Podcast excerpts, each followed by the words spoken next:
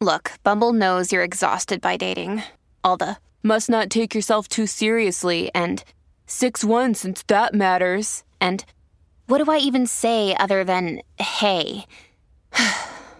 well, that's why they're introducing an all new Bumble with exciting features to make compatibility easier, starting the chat better, and dating safer. They've changed, so you don't have to. Download the new Bumble now. Hello, everybody. This is Marshall Poe. I'm the editor of the New Books Network. NBN listeners like to read books and buy them. So we thought we'd tell you that right now, our friends at Princeton University Press are having a remarkable site wide sale. You can get 50% off books, including ebooks and audiobooks, with the code 50, F I F T Y, at checkout until May 31. You can save some real money on Princeton University Press books. I encourage you to go there and check it out. Welcome to the New Books Network. Hello, everyone. My name is Julie Rugg from the Cemetery Research Group at the University of York here in the UK. And I'm delighted, very delighted, to be talking to Professor Kristine McCusker from the um, Tennessee State University. And I'm going to really mispronounce where you come from. Murfreesboro? Is that Murfreesboro? Right? Yeah, Murfreesboro. Thank you. And um, Kristine is Professor of History, Folklore, and Ethnomusicology at the university and a former co director of the Oral History Association. I'm absolutely delighted to introduce this book. Um, it's called Just Enough to Put Him Away Decent Death Care, Life Extension, and the Making of a Healthier South, 1900 to 1955. And for me, this book covers so many different, exciting, and interesting areas of history over that period. Um, and, I, and I kind of want to start with a really kind of general question. Um, I think this book it weaves together so many interesting threads. It's it's got oral history in there, the history of public health, uh, religion, and and uh, theology is part of that, um, and this broad kind of history of the South. Um, did one particular thread draw you into this book, or or was it lots of things together that that helped you sort of think about this book as was this one big project? Well, uh, it actually started with a cemetery back in 2000. Um, I had just moved to Murfreesboro, had taken the job at Middle Tennessee State University, and um, I was driving down this road, and right in the middle of suburbia, there's a major cemetery right smack dab in the middle of town. Now, that may be different for your listeners um, or for the cemetery research group folks, but in where I grew up in San Francisco, um, we have a city of the dead called Colma, mm. California. Joe DiMaggio's buried there. My aunt, the nun, is buried there, but it's set away, it's hidden. And here I was in Murfreesboro, and right in the middle of town, there's this huge cemetery with really interesting um, funereal statuary um, and so I finished my first book so I could get tenure and all of that. And then I started applying for money to talk about death. And I very surprised on where it led me because it wasn't necessarily about the end, but the road to the end. Meaning, um, just because that cemetery exists existed didn't mean, at least in the 20th century, that you should be in it sooner rather than later. And what I found was that the South was a place particularly associated within American consciousness nationally as a place that was quite deadly. And at a time where there was no way to know that, I can't tell you if that's true or not. Mm-hmm. What I can tell you is that perception became at least the initial impetus for folks to begin to say, when do we die? How should we die? And who cares for us at death? Mm. So, so it's really, I think that the thing about the book that's so fascinating is it's it's kind of drawing together, and this doesn't happen very often. This history of health and life extension is a really interesting way you put it, and this history of death and this tension that sits within the life insurance people that actually we want you to live as long as possible because it's not profitable for you to die early. Yeah. So it's not just the insurance. So uh, insurance agents and burial societies were really dominant in the South, particularly amongst Black communities. Uh, the Black burial societies go back to the enslaved eras. I found one in 1743 in Charleston, South Carolina.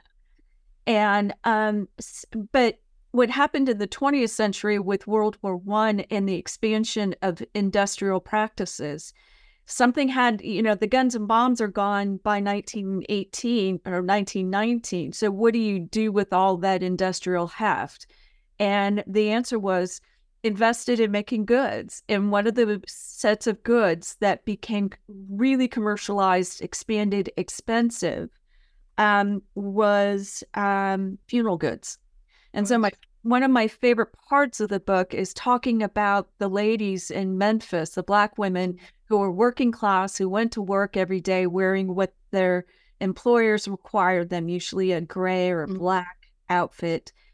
And here they are buying themselves purple coffins.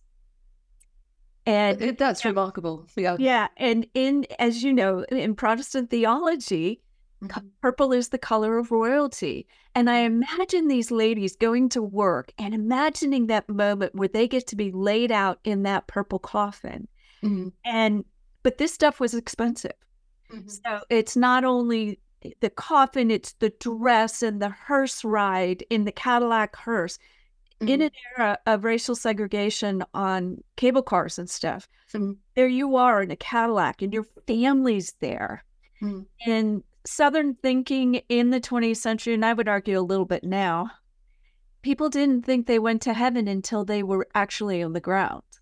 Right. So these ladies thought they would be at their funerals and see themselves Right. with love. Uh-huh. Uh, the thing was, though, you know, many of the, you know, they would first of all pay the burial man or the insurance man first before eating. Mhm.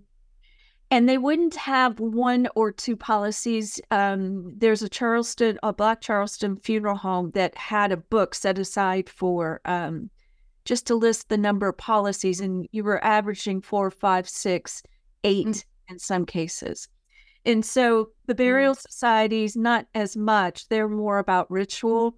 Mhm. But the insurance companies, whether it was a white insurance company or a black one, said, hey, the longer these folks live, these coffins are paid for.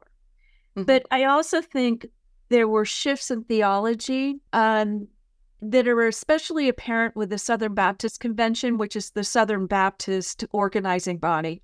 Yeah. Uh, the South didn't have very many hospitals uh, or very much medical care at all. And when I moved, and it was the churches that ended up paying for the first really big hospitals in the Mhm. South. So when I moved to Nashville, Baptist Mhm. Hospital and Methodist Hospital were downtown. Yeah. So and uh, so I w- went to the Southern Baptist Convention archives, which are in Nashville, Mhm. and there's all this literature in their day, annual convention reports saying, "This is the hospital that we funded in this state. This is the hospital that we funded in this state. We're going to set aside special deacons, a deaconship, a deaconess Mhm. ship for women." To go and minister to these people because the longer somebody lived, the longer you had to Mhm. get them to accept Jesus. Right. And if you accepted Jesus, you would get, as according to John 14, 2 in the King James Bible, which is uh, the standard for the air. In my um, in my house, uh, air in my house, there are many mansions. I'm probably Mhm. going to Yeah. that. You don't get to go to the house with your family, family reunion until you've accepted Jesus. yeah. And so by keep uh, building these hospital rooms, letting people live longer, ministering to them, this was seen uh, as necessary to evangelical Christianity in the 20th century. This is really interesting, isn't it? Because I'm thinking about the UK and thinking about where this simply this this connection in terms of health and spiritual wealth, you know, Yes. how they connect simply doesn't happen in the UK. We don't make that connection. And it's interesting it happens in the US. And one of the things I was try- I was talking to somebody about it this morning, I was thinking, you know, the size of congregations that we're talking about. They're, you know, the congregation sizes allow for the accrual of that much wealth to, to be able to fund the opening of a hospital. Um, to an extent, you know, Mm. a good Baptist, um, and I'm coming from an Episcopal, as, as your Mm. listeners would know, Anglican belief. So our belief system is a little different.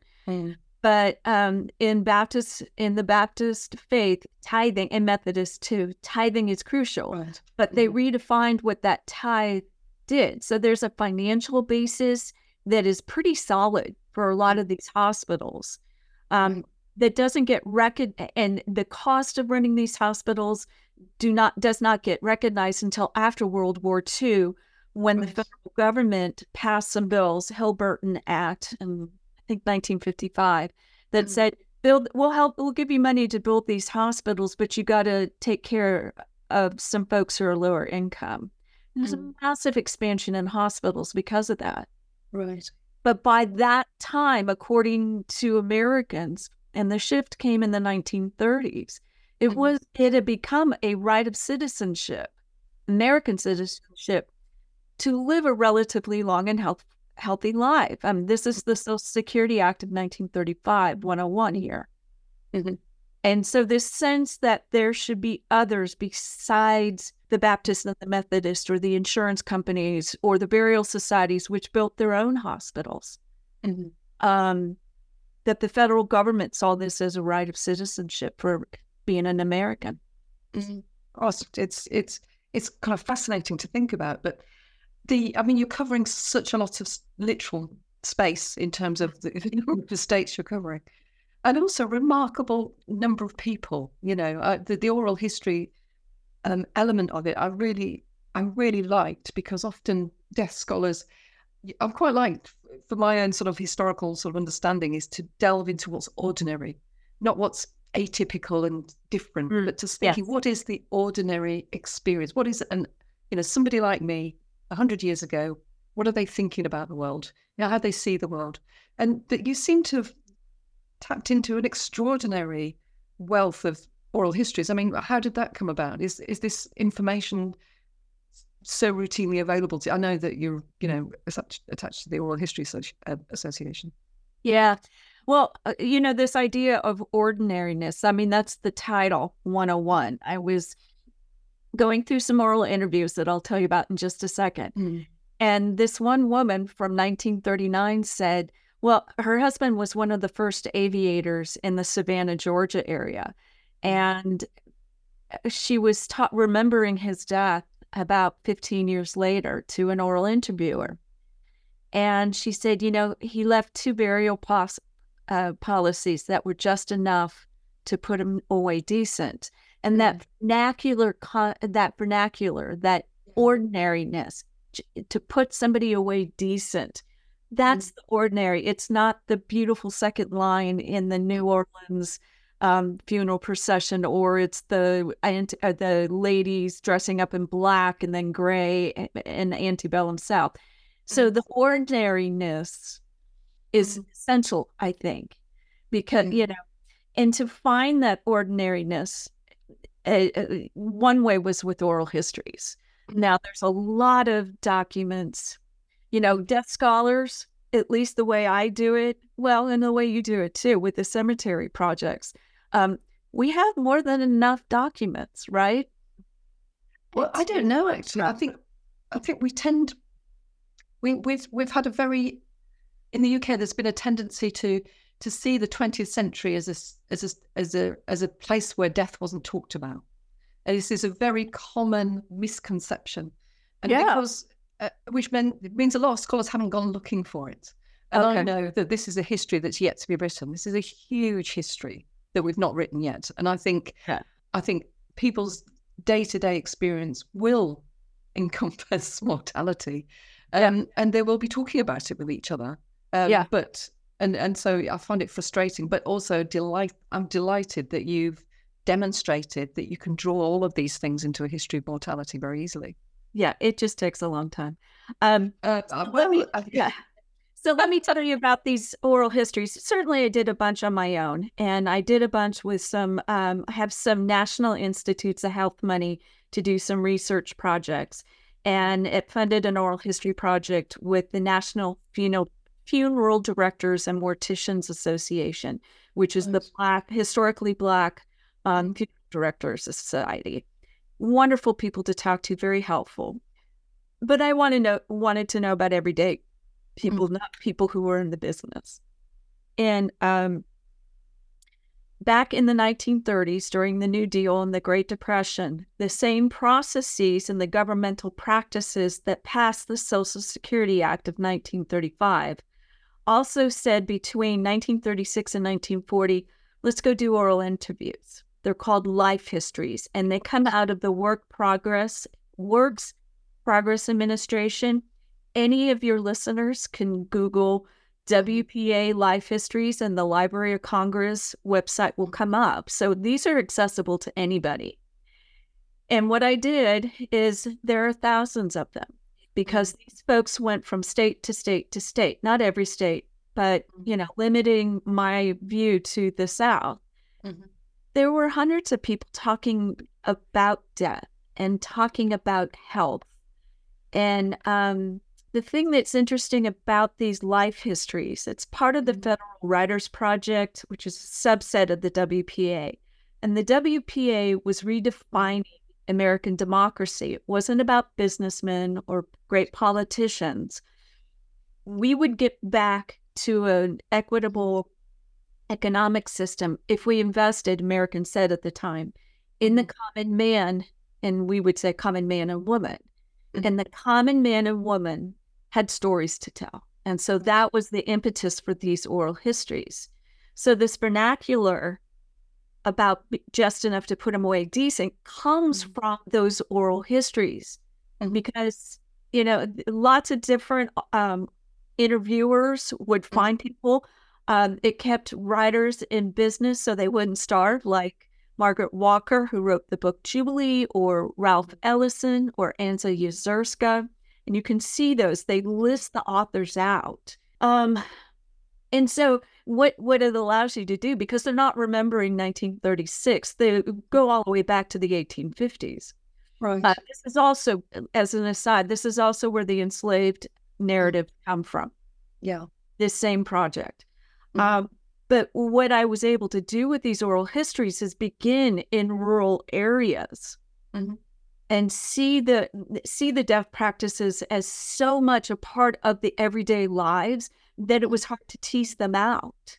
Right. Because right. it was so mm-hmm. routine. Mm-hmm. These, you know, and I would, Julie, I would say that um, death isn't not talked about, but it's talked about as a special case. Mm-hmm. And what I had to do is look for the ways that it transformed, not to something everybody talked about, but to mm-hmm. something mm-hmm. nobody talked about, but the ways it was part and common to mm-hmm. being special and unique. And, and just as an aside, um, Southerners talk about the dead all the time. The dead don't die here. Mm-hmm. They're, they they put a chair out and tell them to mm-hmm. come sit down, and you know mm-hmm. the dead yeah. are still there.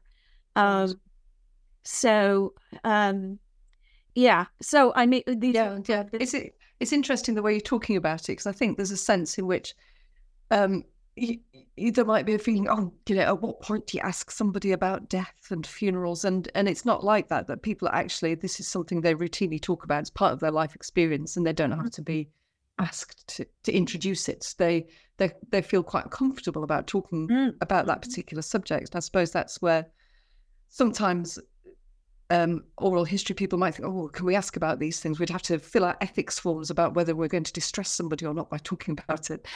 you know, we create little boundaries about things that we think we we shouldn't shouldn't talk about. And I think sometimes people are actually quite willing to talk about things, um, given given a very open sort of field to sort of think about.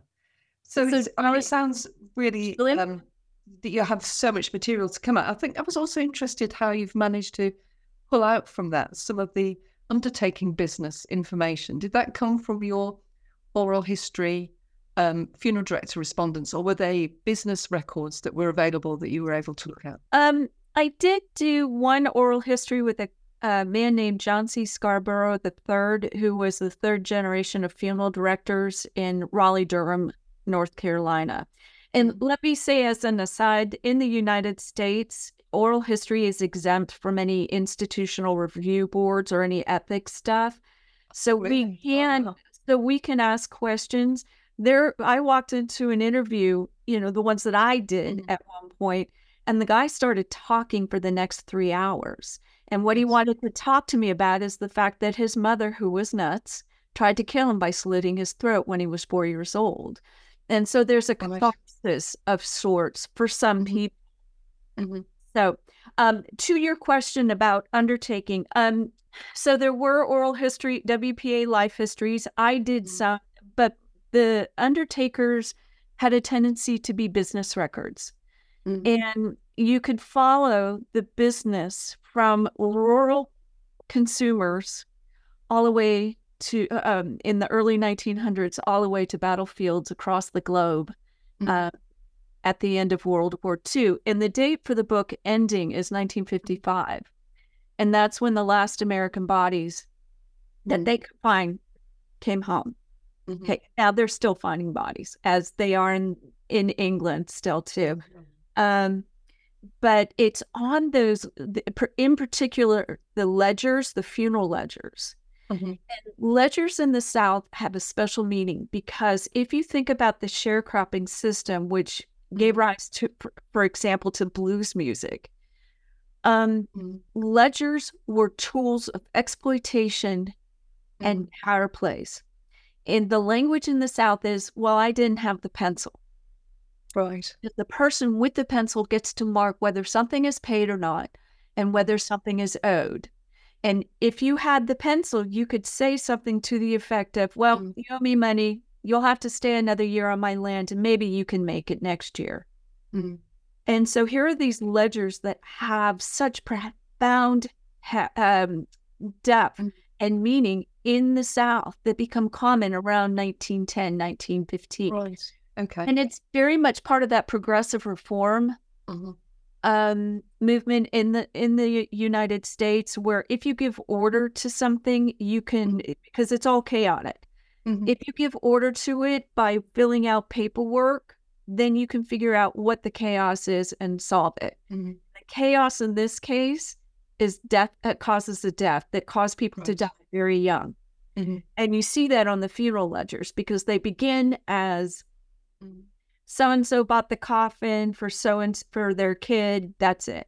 Okay, so Mm. it's very very minimal Yeah. at first. Here's the um, metal for a casket that was handmade. Um, but then you see it evolve, and you see the practices, the progressive practices evolve. What kind of information do you want now? Mhm. Um, so it could be two lines, and then it becomes Mhm. 15 lines. And Right. they're the, these ledgers are treasure troves for genealogists because they list parents. Mhm.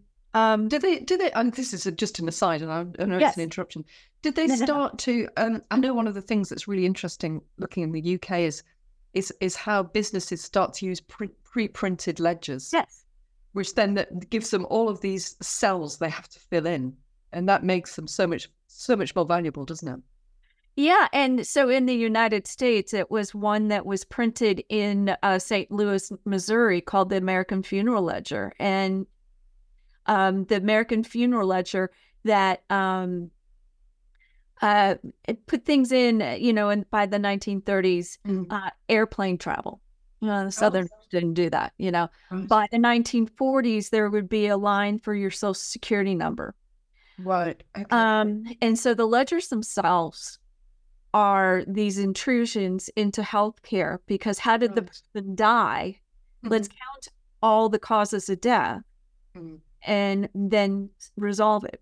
Um, and the states helped out by passing laws that said required death certificates, but the last death certificates in the South were obligated until 1932, and I think that was Texas.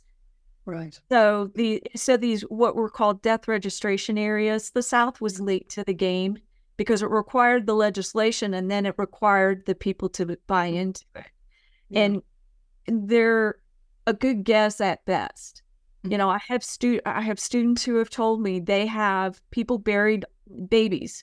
Mhm. All right, this may be a little awkward for some folks, but you know, stillborn babies that were taken out and never recorded and buried in the backyard, and that was it. Mhm. So they're a good guess at best. Yeah. So I think. I mean, it's.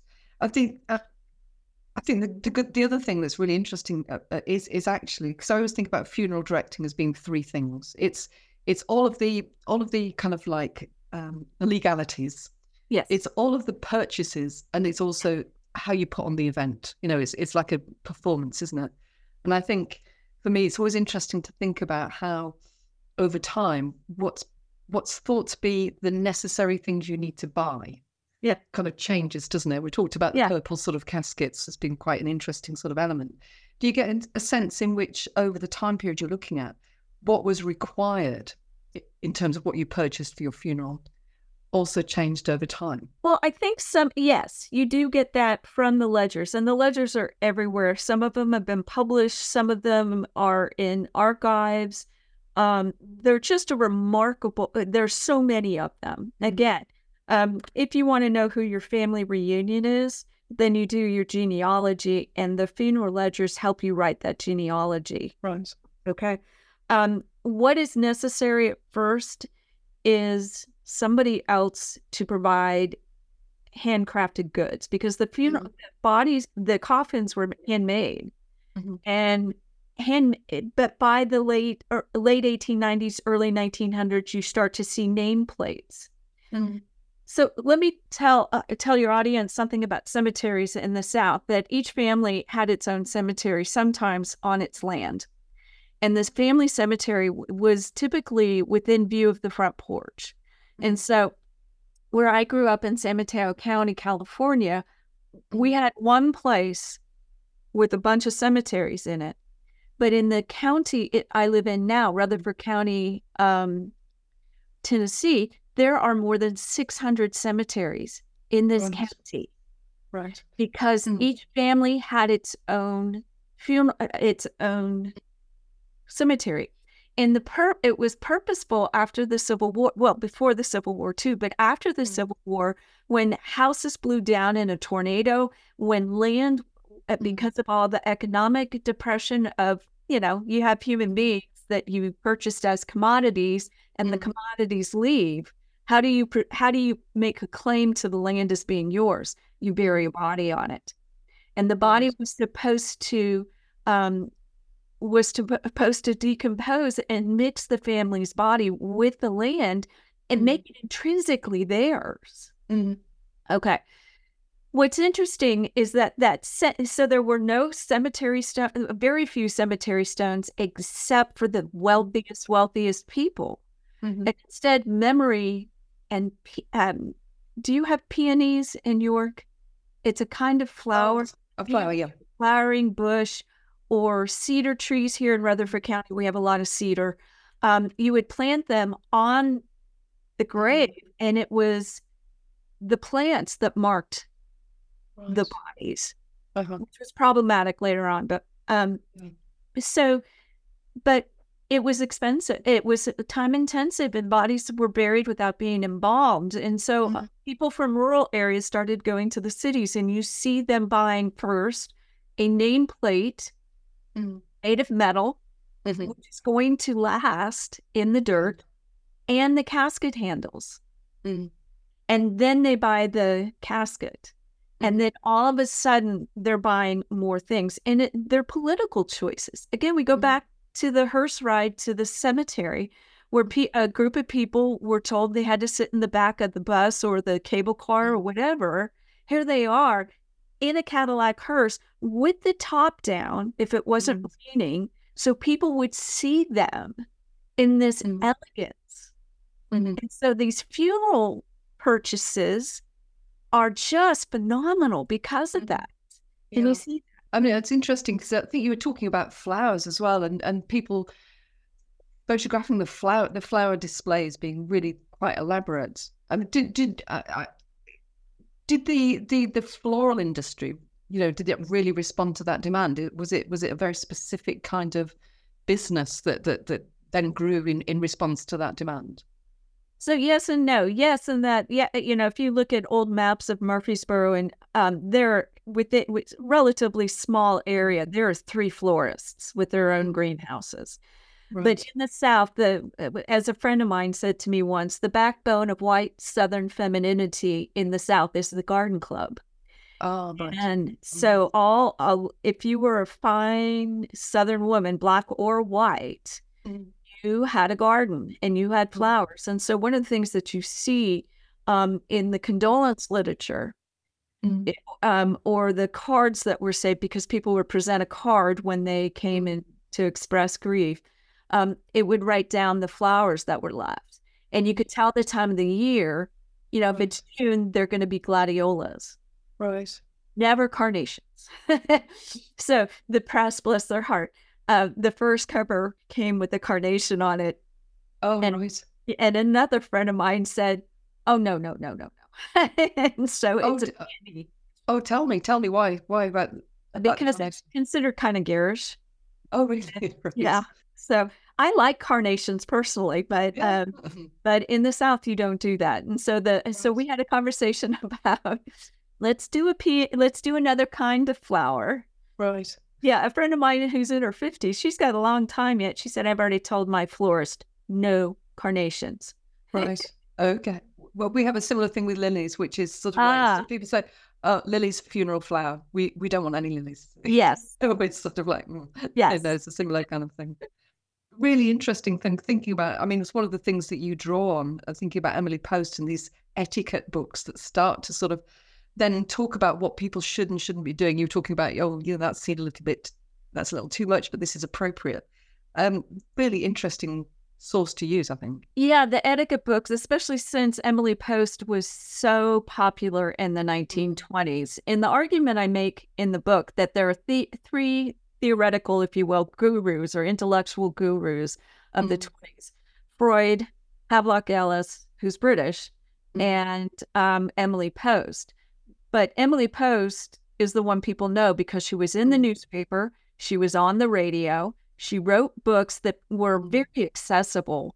Um, so the average per- person can't read Freud in his Mm. original stuff, and he's writing about grief in the 1920s. Mm.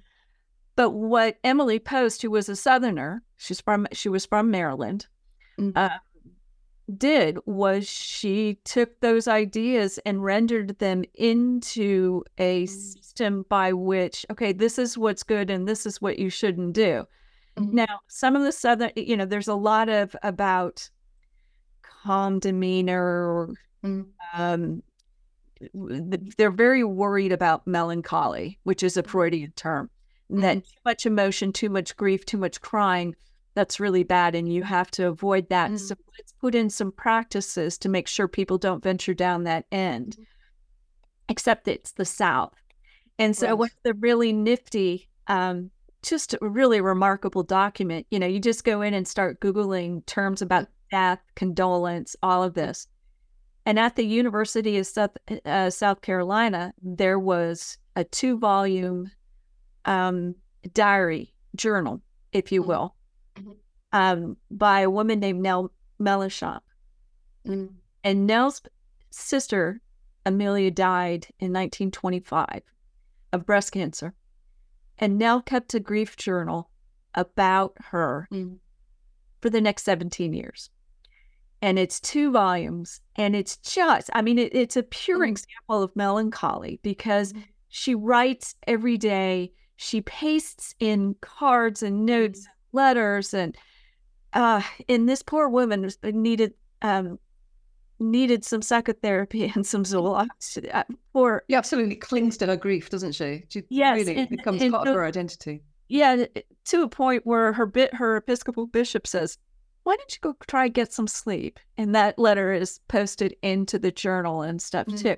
So the ritual isn't perfect by any means, and this is a Mhm. a family, very elite white family in uh, in Columbia, South Carolina. Mm. Um, lots of, you know, the funeral was at home still, um, embalmed and all of that, and it just Mm. it's it's a document with a lot of shame and a lot of grief in it.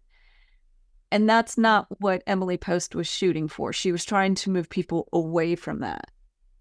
It was interesting though, isn't it? I think from you know you were talking about um, you know this tension that sits within the South, you know, and thinking about refreshing the grief. I think is a really interesting concept. And thinking about the UK, we don't have open caskets. It's not, you know, the family might go to the funeral director in very in a very private way and visit, but that's not a public event by any stretch of the imagination. Whereas, uh, you know, the the understanding is that in America it can be a public event and that lots of people. Oh, yeah. Um, but there's also a sense of what's what's appropriate at those occasions. You know, to, to get it Yeah. right is really quite important.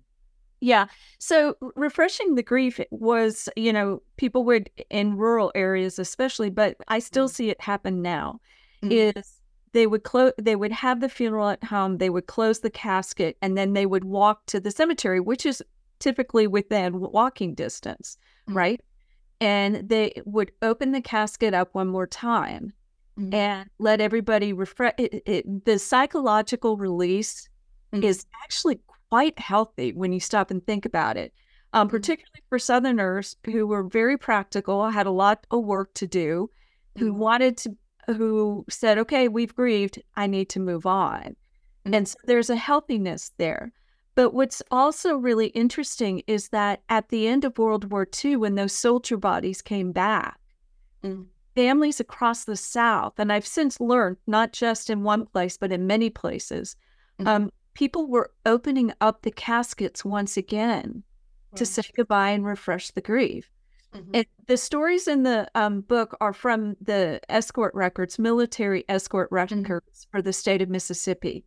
But I have been getting into some World War II documents recently, Mm. and there's a woman from Alabama who said, "Well, when my hu- when my son comes home, he was a parachutist with the 88th Infantry, and when he comes home, I'm going to have to open up the casket to make sure that he was put away decent." Mm. Then, and this letter was written in 1947, and she says, signs the letter, "Yours for world peace." Right. You know, it- because she's Mm. well aware that the Cold War is beginning to emerge. Her son's body is part of the negotiations that are going on at the time as they're trying to get bodies home from Russia and Germany and all those other places.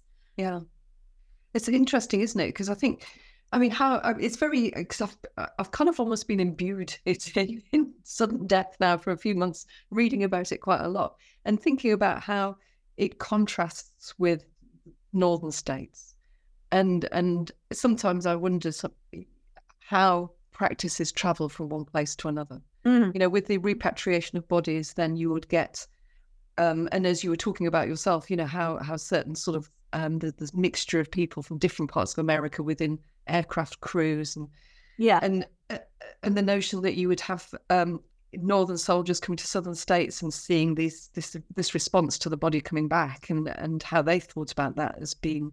Did they would they regard that as particularly southern, or was this something that happened in northern states as well? This notion of keeping the not not a thing. Uh, you know well one of the things that i say in the book is that you know everybody it the truism isn't that everybody dies. The truism is that everybody dies and produces a lot of paperwork. So being able to except when northern soldiers were bringing bodies back during world war ii and to a lesser extent world war one um, but also because of the progressive reform movements that people in the South were actively engaging with their Northern peers. It's Mhm. really difficult to see the ways some of these issues that I find in the South manifest in the North. And in fact, this is more of a re- research agenda Mhm. rather than a set of stable conclusions because everybody dies and leaves a lot of paperwork. Mhm. Um, and so, but those intrusions, um, particularly with um, wartime death, are really essential because the U.S. military, particularly its funereal section called the quarter, part of the quartermaster corps, Mhm. they're going to do things their way. Mhm. You know, you laid out really nicely that you know a funeral is a set of legal practices, a set of material culture, and then a ritual. Mhm. Well, the legal stuff with the U.S. military is significant Right. and causes a lot of changes in the South because this is how it's done by the military, and the families want the honor from the military. So, one of the things that changes is people become more accustomed to requesting a cemetery stone Mhm. because you got one free no matter Yeah. when you died Right. if you were a World War One soldier or a World War Two one as well. But by then, the practice had become more common, and so Mhm. it's common in the South mm-hmm. and sure in the North too, um, to see a family chosen stone now. But there's mm-hmm. also the World War II stone yeah. or or one stone on the same plot because they want both. Yeah, and I think in the UK it's interesting to see how the the kind of the the, the war grave aesthetic creates a really strong appetite for um, almost a democracy in death that everybody should have a stone. Yes. Why should everybody? Why why should we? You know, there was a sort of a sense in which the Victorian sort of obsession with with status was no longer a modern thing. You know, we're moving on now, and that everybody should have a stone. And okay, they're modest, but everybody has one. Yeah, so it, it, kind of feel it fits with the notions of welfare states. You know, everybody. Yeah. Uh, and but I, I, I kind of I was really intrigued by how writing about the very how the military um, how do you think, I'm trying to think whether did it tread carefully or did it just charge on through the racial divides?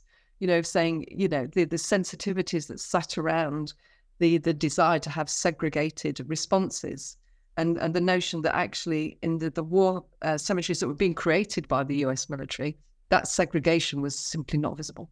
Mm, yeah. So um, World War One and World War Two are two vastly different experiences, in part because the Americans hadn't uh, we Americans didn't show up for the war in 1917, and according to British and French um, leadership, quite late in the game.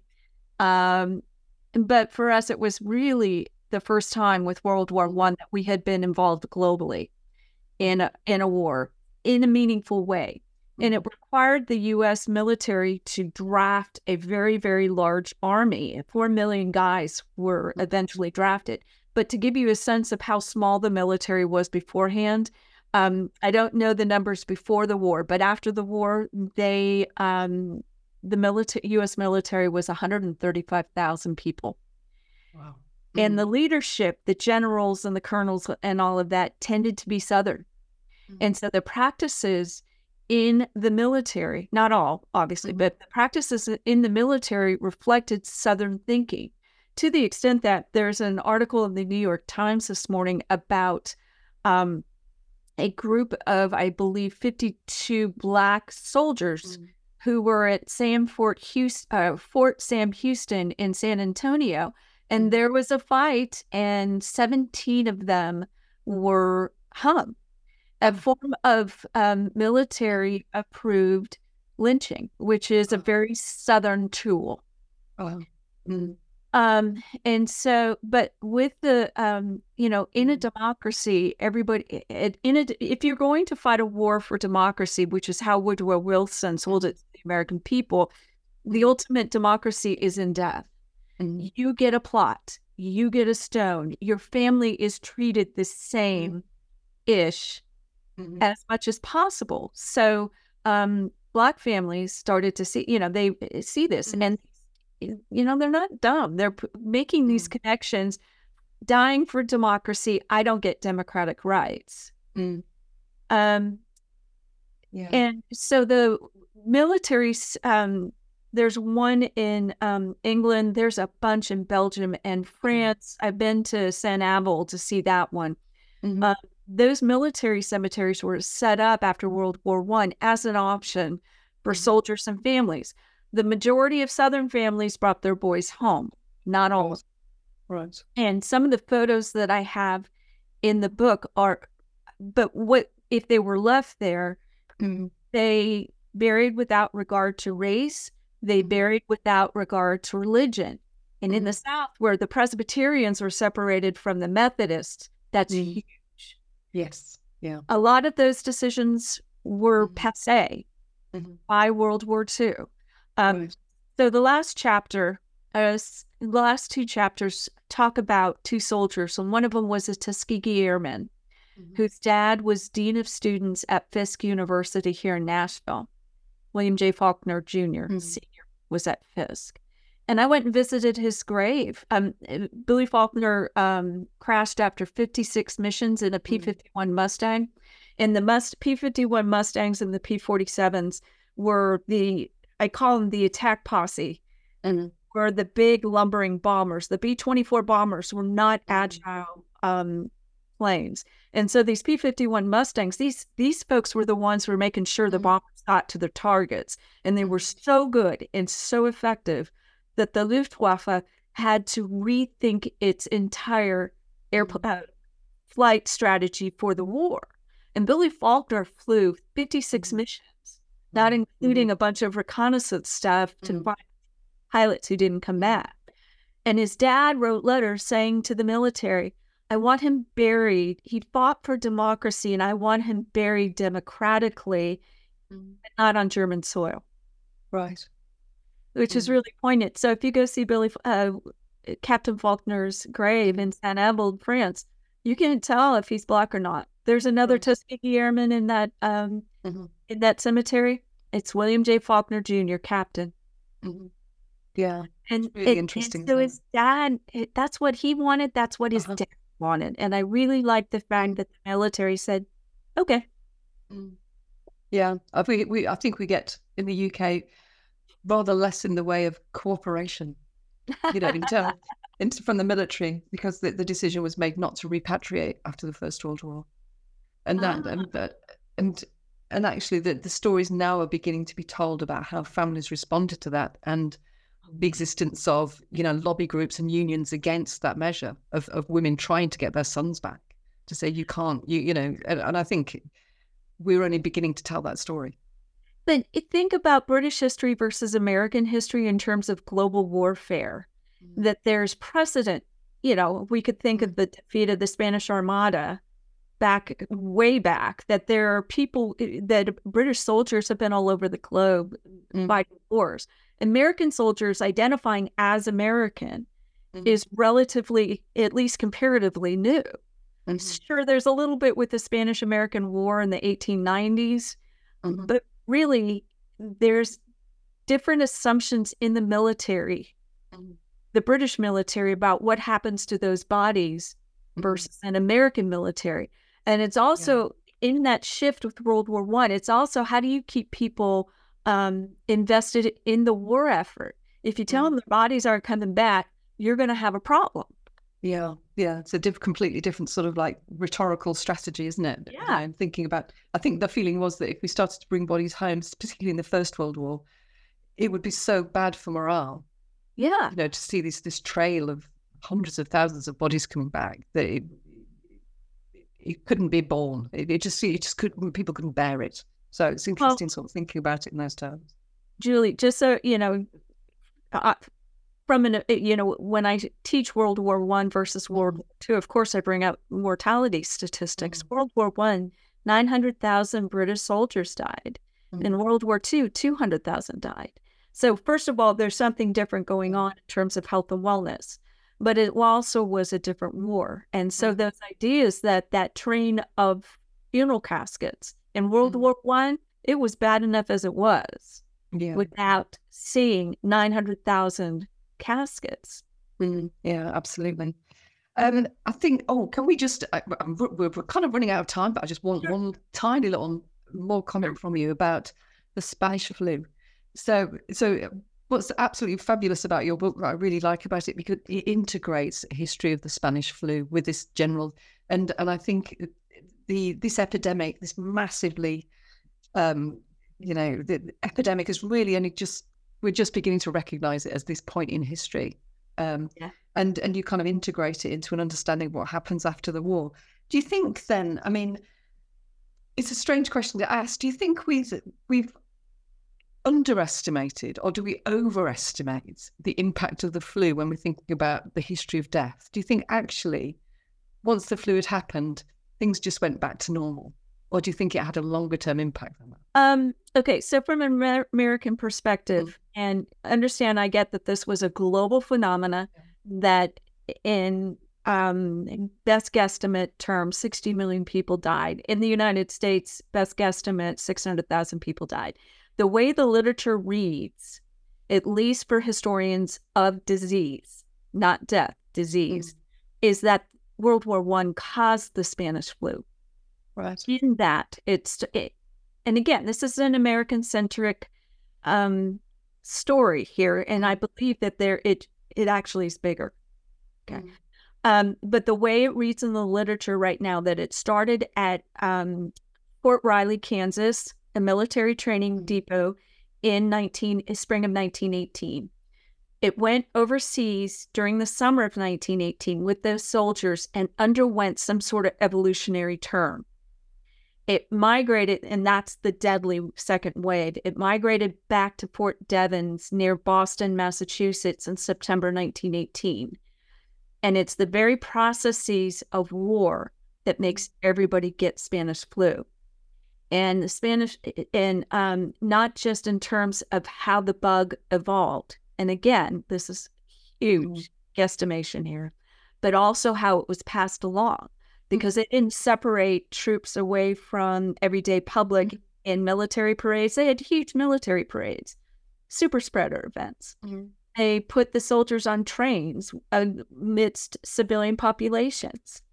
Um, and so it's the very processes of the war that make the flu possible. Um, I I think you're entirely correct that mm. the 1920s were about the flu, mm. about, you know, there's, at least in the United States, there's a certain nihilism, you know, mm. we're going to die tomorrow, so let's go party. Um, so the flappers, because the thing about the flu is that it has a different mortality curve. Mm. The usually is a U curve, so babies and elderly, but this one had a W curve, babies, elderly, people 18 to 35, which is mm. prime soldier material. These are young mm. people who the life extension folks are saying, no, you're going to live to be an older person, and they're dying like flies. Mm-hmm. So that sense of demoralization, mm. not just amongst the progressives, but uh, because dying to them was a lot, uh, dying was a loss of sorts, not just a loss, but they lost it's like a game. It was a game that they lost. Um, but people who were 18 to 35 and saw all their friends and um, and sisters and brothers and age mm-hmm. years die. It's it's mm-hmm. there. And finding that again, it's so much a part of everyday mm-hmm. life that it's hard to tease that out. Mm-hmm. Yeah. It's when you get to the ritual that it becomes more obvious. Mm, yeah. But what's the ritual in this case? Yeah.